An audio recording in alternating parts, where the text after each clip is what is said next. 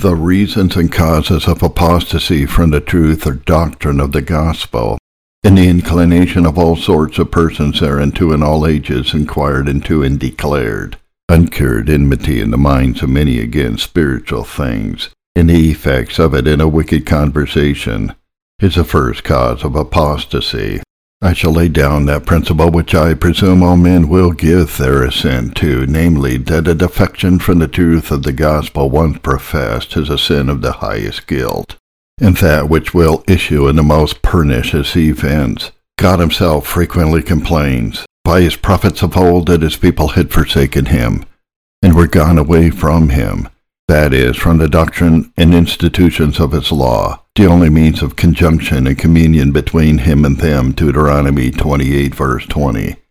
1 Samuel 8 verse 8. To convince them of their horrible folly and iniquity in this, he demands of them what iniquity have they seen in him? What inequality in his ways? What disappointments they had met with? That they should grow weary of its laws and worship, so as to relinquish them for such things and ways as would end in their temporal an eternal ruin, Jeremiah 2 verse 5, Ezekiel 18 verse 25. For if there were nothing in them in which they had cause to complain, if they were all wholly just and good, if any observance of them there was great reward, if by them God did them good and not evil all their days, there was no apology or excuse to be made for their folly and ingratitude. That so it was with them that their defection from the law and institutions of God was the highest folly and greatest wickedness imaginable, is all by acknowledged. Yea, it will be so by them who at the same time are under a greater guilt of the same kind. For the judgments of men are oftentimes so bribed by their present interests, or corrupted by the power and depraved affections, as to justify themselves in worse evils than those which they condemn in others. But,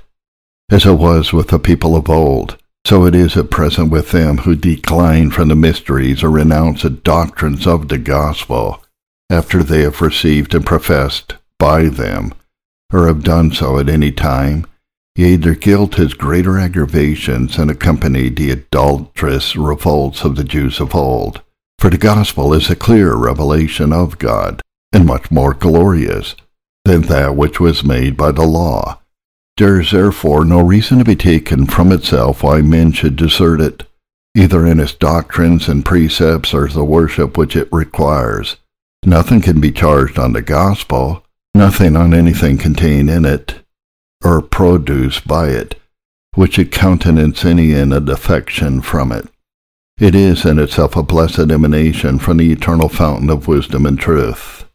and has more impressions and characters on it of divine excellencies in the whole creation besides. Neither has it any proper operations or effects on the souls of men, but what are means and causes of deliverance from their original apostasy from God, with all the evil that ensued thereon, which is all that is evil, for the recovery of lost mankind from a state of darkness, bondage, and misery, into that of liberty, light, and peace, to present favor and future enjoyment of God with order and mutual usefulness in this world while they continue in it, is a great and immediate design of the truths of the gospel. Neither is there anything that is truly good, holy, just, benign, or useful among men, but what is influenced by them and derived from them. Some there have been, indeed, perhaps in all ages, who, pretending to the liberty of it, have really been servants of corruption, and have turned the grace of God into lasciviousness. And some have charged the principal doctrines of it as those which give men a discharge from a necessity of holy obedience, and the utmost use of their own endeavor therein. And there are those who, being given up to sensuality of life, living under the power of darkness and the pursuit of secular ends, have no other thoughts of it, but what the devils and the possessed man had of our Lord Jesus Christ that it comes to torment them before the time. And there are not lacking some who fear no evil, but from the gospel, who suppose that the minds of all men would be serene and peaceable, that all things would be quiet, flourishing, and orderly in the world if the gospel were out of it. For whatever disturbances men make themselves in envy, wrath, malice, persecution of others, the guilt and blame of them shall be charged on the gospel itself and it is notoriously known how a false pretense of some grants made in an appointment settled by the gospel has been made use of to countenance some sorts of men in the crafty acquisition and violent possession of worldly power, grandeur, and wealth, venting themselves in an ambition, cruelty, luxury, and pride of life. But the iniquity and folly of all these abominations, cursed artifices of the father of lies and fountain of malice, shall be if God will, elsewhere discovered. At present I shall take it for granted that in itself it is a glorious representation of divine wisdom, goodness, grace, and love. Neither does it produce any effects but that in which God is the immediate author and will be the everlasting rewarder. Therefore, the reasons and causes of apostasy from the part of the gospel under present consideration, that is, the mysteries and truth of its doctrines, must be searched for in the minds of them by whom it is forsaken, with the external furtherances that accompany them. It is not unnecessary it is not unnecessary such an inquiry should be engaged into, for things are in that posture and condition in the Christian world in this present age, that if it should be supposed that the lives of professed Christians make a due representation of the gospel, that the generality of men were led and influenced into that course of life and conversation which they openly pursue by the doctrines and principles of it. It could scarce stand in competition with heathen philosophy for usefulness to the glory of God and the good or advantage of mankind. It is not therefore the gospel, but it is apostasy from it, which has produced so many deplorable effects in the world and which by drenching mankind in wickedness makes way for their misery and ruin. And this, and the vindication of the gospel, will be made in some measure to appear in the discovery of the cause and reasons of this apostasy. For let men pretend what they please, unless they have first forsaken the gospel in their hearts and minds, they would not, they could not forsake all rules of holiness and morality also in their lives. Again, the prevalency of this defection is so great, and the neglect of men either intent on their private occasions, desires, and interests, or captivated under the power of it to the approbation of the greatest and most dangerous evils, so visible and shameful, is that every sincere attempt to warn them of their danger, to excite them to their duty, or direct them in its performance in which the progress of this product of the councils of hell may be obstructed and themselves defeated, ought to have a candid reception of all those who have a due regard to the interest of Christ and the gospel in the world, or the everlasting concern of their own souls. These are the general ends which are aimed at in the ensuing discourse, and if any one of greater abilities for this work shall by this be provoked or take occasion from this to make a more diligent inquiry into the causes and reasons of that defection from the glory and power of Christian religion which prevails in the world, and shall upon this account prescribe more suitable and effectual remedies for the healing of this epidemical distemper, I shall rest abundantly satisfied in the success of this attempt and essay. And the reasons which present themselves to my thoughts are these that follow. 1 that rooted enmity which is in the minds of men by nature to spiritual things, abiding uncured under the profession of the gospel, is the original and first spring of this apostasy. So the apostle tells us that the carnal mind is enmity against God. Romans 8, verse 7. That is, to the revelation of the will and mind of God in Christ with the obedience which he requires to this end. For these things does he there discourse. The nature of this enmity and how it operates on the minds of men I have elsewhere declared at large, and shall not here again insist upon it. It is sufficient to our present purpose that men, on various accounts, may take upon them the profession of the truths of the gospel, while this enmity to spiritual things abides uncured, yea, predominant in their minds, so was it with them of whom the apostle complains that under their profession they manifested themselves by their wicked lives to be enemies of the cross of Christ. Philippians 3 verse 18. as those also are who, professing that they know God, yet in works deny him, being abominable and disobedient, and to every good work reprobate. Titus 1 verse 16. Thus, upon the first preaching of the gospel, many were convinced of its truth, and took upon them its profession merely on account of the miracles that were wrought in its confirmation, whose hearts and minds were not in the least reconciled to the things contained in it. See John 2 verses 23 and 24, Acts 8 verse 13. Some are so far prevailed with as to acknowledge its truth by the efficacy of its dispensation as an ordinance of God for their conviction and instruction, and yet do not part with their enmity against it. Thus John was among the Jews as a burning and a shining light, and they rejoiced for a season in his ministry, John 5 verse 35 insomuch that the body of the people were initiated into his doctrine by the token and pledge of it in baptism, Matthew 3, verses 5 and 6. But though all of them confessed their sins according to his direction, very few forsook them according to their duty. When both these concurred, preaching and miracles, in an eminent manner, as when our Savior preached on his feeding five thousand with five barley loaves and two small fishes, being prepared in their minds by the miracle they saw, they were so affected with his doctrine about the bread of life that came down from heaven that they cried out, Lord,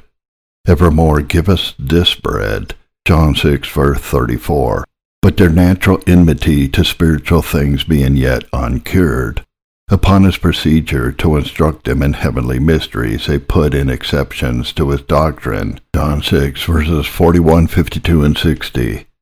and immediately forsook both him and it. Verse 66. And our Savior assigns the reason of their defection to have been their unbelief, and that it was not given to them of the Father to come to him. Verses 64 and 65. For the enmity of their carnal minds was yet unremoved. Hence what they esteemed a hard and unintelligible saying, verses 52 to 60, is true disciples understood to be the words of eternal life, verse 68. In the process of time, many are prepossessed with notions of the truth of the gospel in their education, or by the outward means of instruction that have been applied to them, but yet,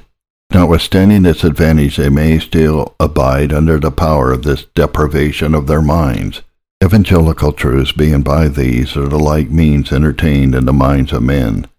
which are also variously affected with them, they will move and act towards their proper end and design.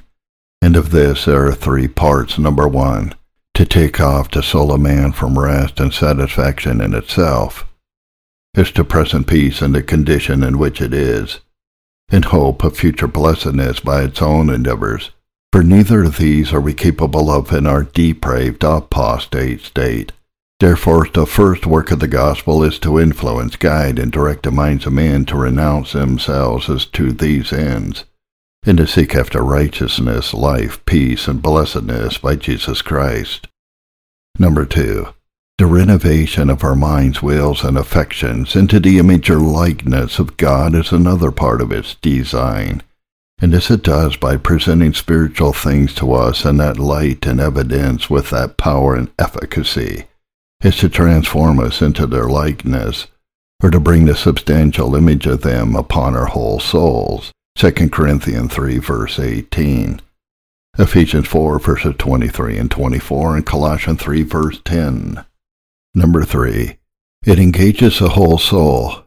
in all its powers and faculties through the whole course of its activity, or in all it does, to live to God in all holy obedience, Romans 12 1. But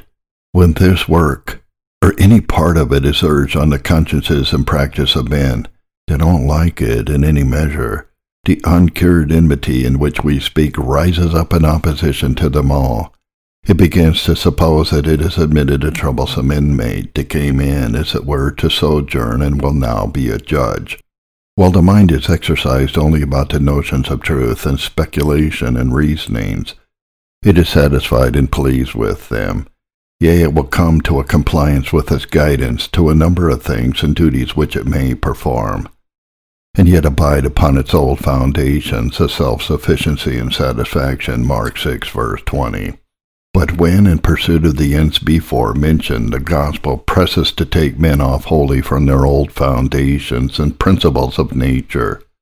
to work them into a universal change in powers, faculties, operations, and ends, to make them new creatures, it proves irksome to that enmity which is predominant in them, which therefore stirs up all the lusts of the mind and the flesh, all the deceitful policies of the old man and powers of sin, all carnal and unmortified affections in opposition to it. So spiritual truths are first neglected, then despised, and at last on easy terms parted with. For men by conviction on rational grounds or motives, whether natural or spiritual, may receive that as truth, and given assent to it, which, when it is reduced to practice, the will and affections will not comply with it. So it is said of some. Romans 1 verse 28. It did not like them. It did not please them. They did not approve of it, to hold, retain, or keep God in their knowledge, or to continue in that acknowledgment of him in which they were convinced the inbred notions which they had by the light of nature with their consideration of the works of creation and providence gave them conceptions and apprehensions of their being and power of God, verses 19 and 20. By this they are said to know God as they did with respect to the things mentioned, that is, the essential properties of his nature, his eternal power and Godhead, verse 21. This knowledge, these notions and conceptions did immediately direct him to glorify him as God. In holy worship and obedience, as it is expressed in the same verse, but this, through the deprivation of their minds and affections, they did not like it, and therefore would not retain this knowledge of him, but gave themselves up to all abominable idolatries and brutish lusts, which were inconsistent with it, as the apostle at large declares, therefore, is to divine things that are conveyed to us by natural light, and such as is unavoidable to all mankind, the will, the affections, and the practical understanding are more vitiated and corrupted than are the perceptive and directive powers of the mind. And so it was that all the world who had nothing to conduct them but the light of nature apostatized from its guidance and lived in contrariety to it. They were all rebels against that light which they had, and so will all mankind be without the special grace of God. It is so also with respect to truths communicated by supernatural revelation. It is given as a character of those who were to carry on the great apostasy from the mysteries and worship of the gospel, that they did not receive the love of the truth that they might be saved. 2 Thessalonians 2 verse 10. The truth itself, as to the profession of it, they did receive and own for a time, but such an approval of it, such a love to it, as should incline them to obedience or the improvement of it to its proper ends, that so they might be saved they neither had nor endeavored after. They made them prone on all occasions and temptations to forego and relinquish the profession of it, to change it for the vilest errors and grossest superstitions, for in such a posture of mind, men's corruptions will prevail against their convictions. First, they will stifle the truth as to its operation and then reject it as to its profession. Let other notions be proposed to them more suited to the vanity of their minds or the sensuality of their affections, and they will not fail of a ready entertainment. These are examples among all sorts of men when they have imbibed persuasions and opinions, even such as are false, vain, and foolish, and have riveted them in their minds by powerful interest or inveterate prejudices, neither the evidence of the truth nor the fear of danger can prevail with them for their renunciation or relinquishment. All false ways in Christianity and that of Islam gave us examples of this, but we have two general instances of it that may well fill the minds of men with astonishment. The first is of the Jews who, for so many successive generations, under all manner of difficulties and calamities, continue obstinate in the most irrational unbelief and apostasy from the faith of Abraham their forefather, and the expectation of all their ancestors that can enter into the heart of any man to imagine. For many generations, Those who from among them have been so convinced of their follies really and sincerely to embrace the gospel scarce answer one to a century of years. The other is in the Church of Rome. It is known how the communion abounds with men otherwise wise and learned, but kings and rulers of the earth do adhere to this, and this they continue to do and will do so, notwithstanding that the errors, impieties, superstitions, and idolatries of that church are so many, and so manifest. Other instances there are sufficiently pregnant to evince that no opinions in religion can be so foolish or contemptible but that some will be found pertinaciously to adhere to them against all endeavors for their relief, either in the way of God by rational and spiritual convictions, or in the way of the world by persecution. It may be more may and will be found to be obstinate in err upon trials with difficulties, dangers, and oppositions, than will on the like trials be constant in the profession of the truth. I mean among them who together with its external profession have not received its internal power and efficacy, with the love of it in their hearts, for both sorts, receive their notions and apprehensions of things in the same way,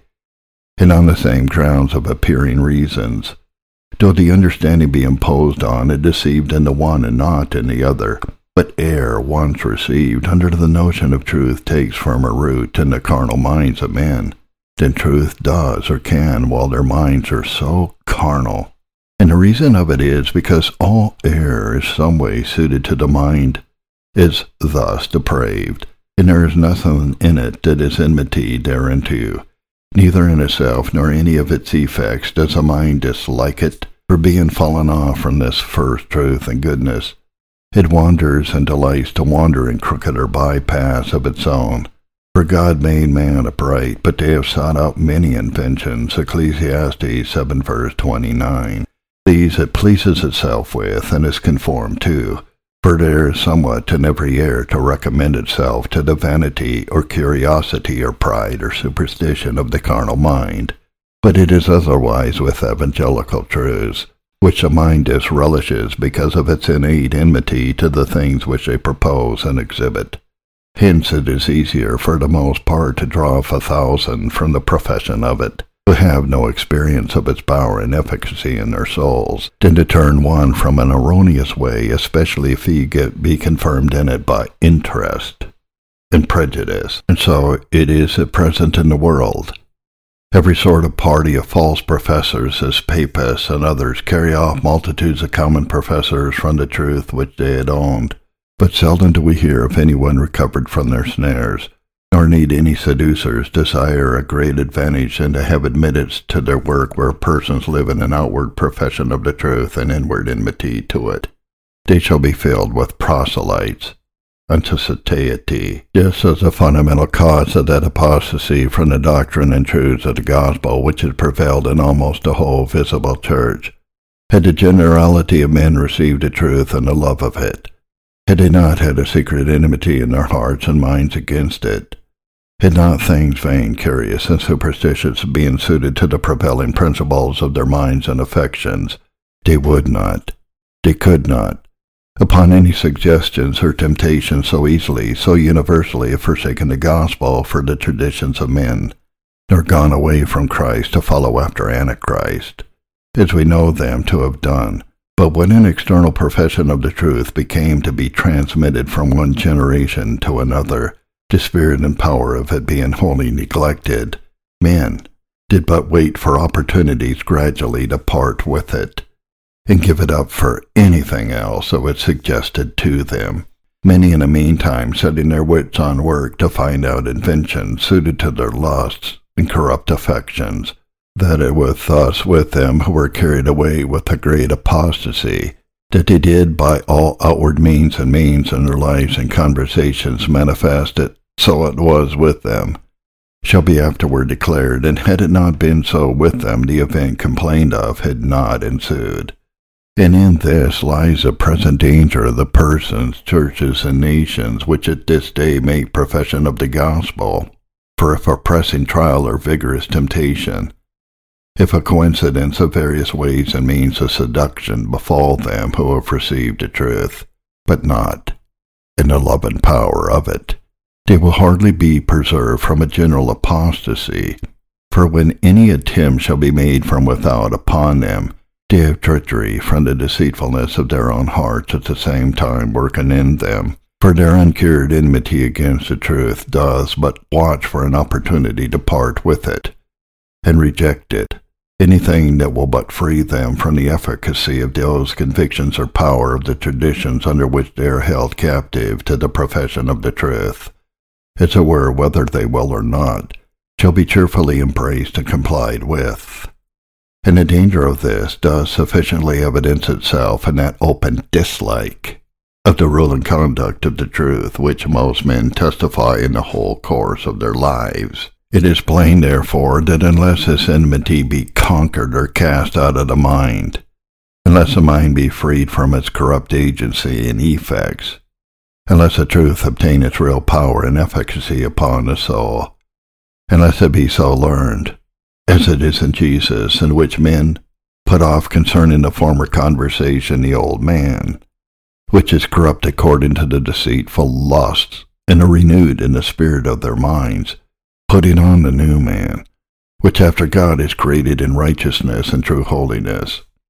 Unless they love and value it for the effects of spiritual peace, power, and liberty which it produces in them, there will be found among them little constancy or perseverance in their profession when temptation shall concur with opportunities for a revolt.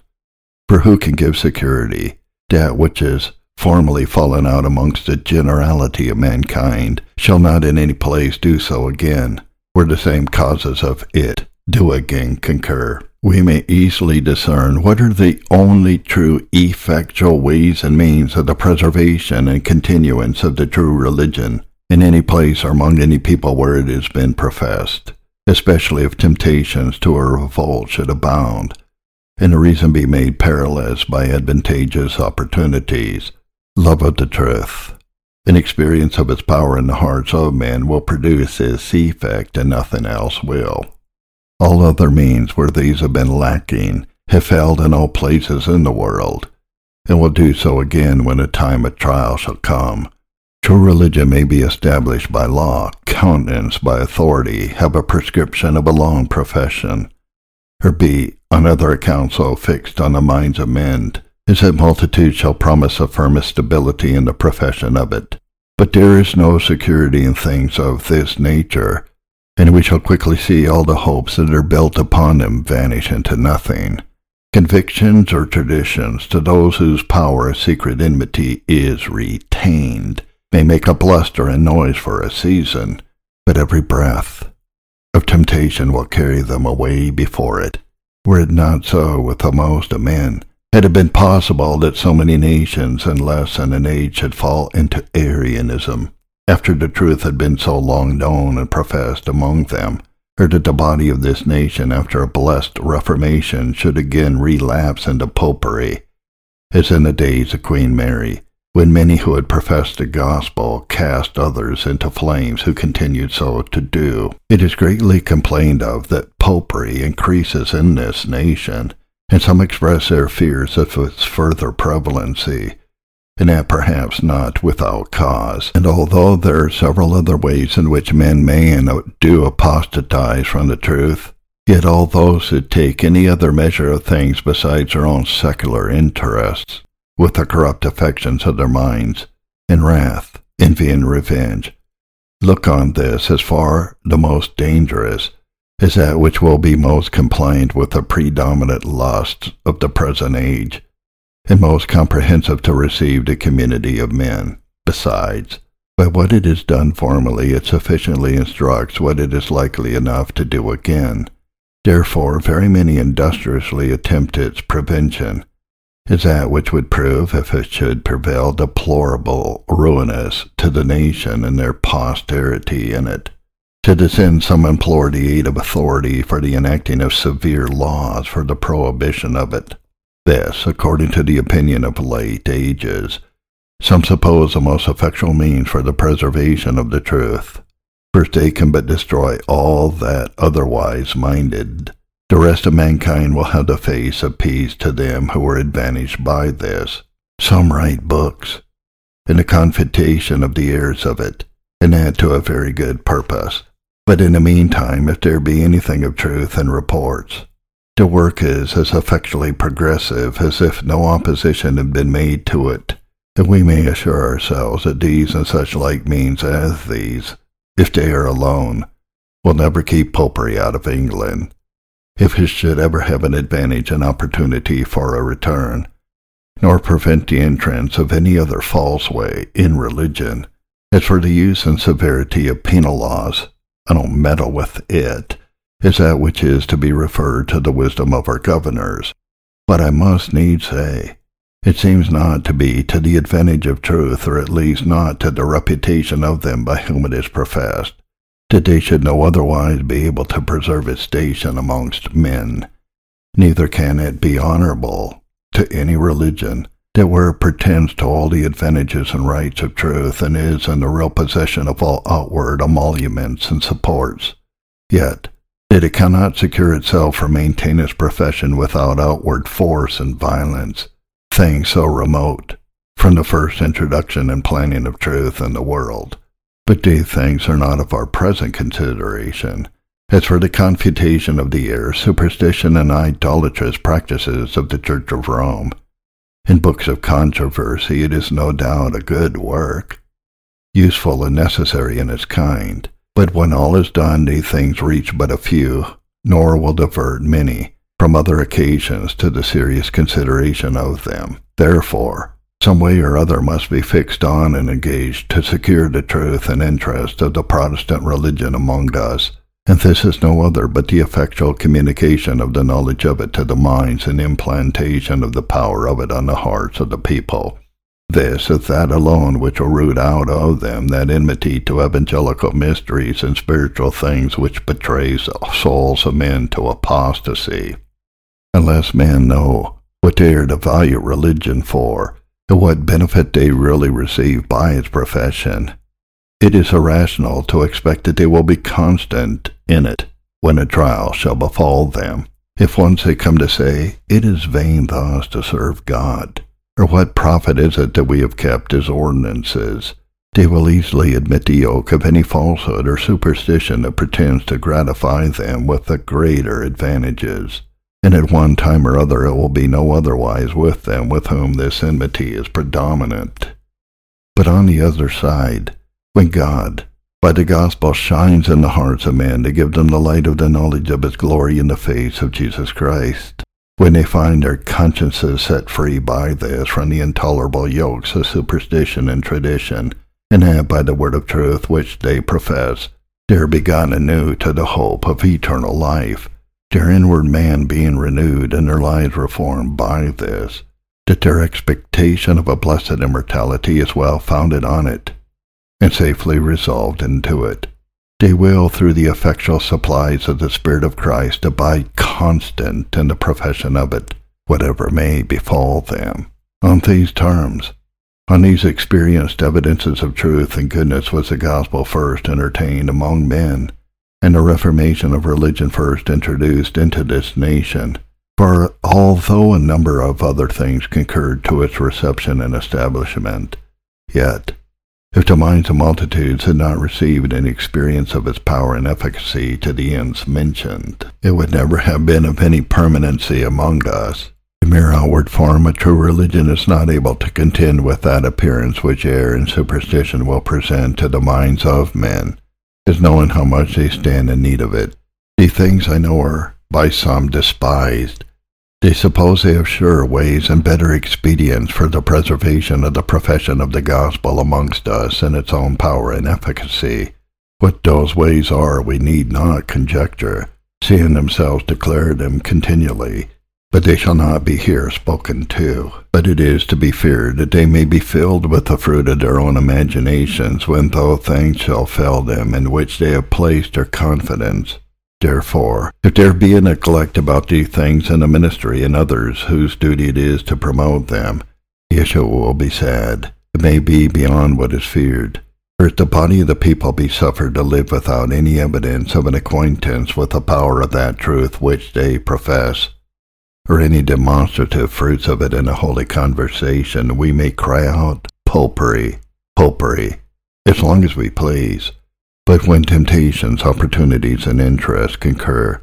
their profession will fall from them as dry leaves from a tree when they are moved with the wind. The apostle tells us that those that went out from them were not of them. For if they had been of them, they should have continued with them. 1 John 2, verse 19. They were among them by the profession of the truth, or they could not have gone out from them. But they were not of them in the participation of the power of the truth, in communion in which with the Father and the Son for if they had, they would have continued with them, that is, steadfast in their profession. This is that which ought to be fixed on the minds of all persons concerned, of all that are zealous for the truth of the Protestant religion, or are obliged what lies in them to provide for its preservation. When things are come to the appointed season, when they are issuing in that period which they have a natural tendency to, all other expedients and devices will be of none effect a diligent communication to the body of the people through the dispensation of the word or preaching of it, of the power of the truth they profess and all of its blessed effects, whereon they will have an experience and witness within themselves of the reasons why they ought to abide constantly in its profession, will alone secure the continuance of the gospel in succeeding generations. All other means will be ineffectual to that end, in so far as without this they are or may be effectual, it will be of no advantage to the souls of men. That there is a danger at all times of a defection among professed Christians from the truth has been before evidenced. That this danger at present has many special circumstances rendering it dangerous in a peculiar manner is in like manner acknowledged by all such as call these things into serious consideration. And it will not, I presume, be denied that every man according as he is called and warranted by special duty is obliged to his utmost endeavors for the prevention of a revolt from the truth. The whole inquiry is, what is the best way, means, or expedient to be plied to this end? And this, I say, is only by the diligent ministerial dispensation of the word, for such an exemplary zeal and holiness in them in whom it is dispensed and all other things requisite to the discharge of that work as may reconcile the hearts of the people to evangelical truths, beget in them a delight and obedience, and implant the power of the word in their whole souls. Lack of this was that which lost the gospel in former ages, and will do. So wherever it is, if this are those which are to come and I shall not in my own thoughts hmm. blameably digress from my present subject if I confirm this opinion with some few obvious considerations. For number one, it is the way and only way which God has ordained, in which he blesses to the end and purpose. None will pretend, as I suppose, that God has appointed any other way to bring men to the profession of the truth but by the preaching and dispensation of the word alone, when they are wrought upon, or convinced by it so as to give themselves to the profession of it. It will be hard to find an ordinance of God of another kind for their preservation therein. When the apostle took his last farewell of them who were converted by his ministry at Ephesus, he commended them to the word of God's grace, which, as he judged, was able to build them up, and to give them an inheritance among all them which are sanctified. Acts 20, verse 32. Man would think it were a more difficult work to convert men from Judaism or paganism or any false religion to the profession of the gospel than to retain them in that profession when they are initiated thereinto. For in that first work there are all sorts of prejudices and difficulties to be conflicted with, and not the least advantage from any acknowledged principles of truth. But as to the preservation of men in the profession of truth which they have received and own, the work on many accounts seems to be more expedient and easy. If therefore the dispensation of the word, as it is God's ordinance to that end, has been a sufficient and effectual means for the former, what reason can be assigned, and if it should not be for the latter also, without further force or violence? It will be said that the first preachers of the gospel were furnished with extraordinary gifts, in which their ministry was rendered effectual to the first conversion of the nations. But whereas now as those gifts cease, The efficacy of the ministry does so also, and therefore stands in need of such outward assistance as the former did not. I say, for my part, I wish it all the assistance which those to whom it is committed can desire, so that no force be offered to the consciences or persons of other men. But why shall we not think that the ordinary gifts of the ministry are sufficient for the ordinary work of it,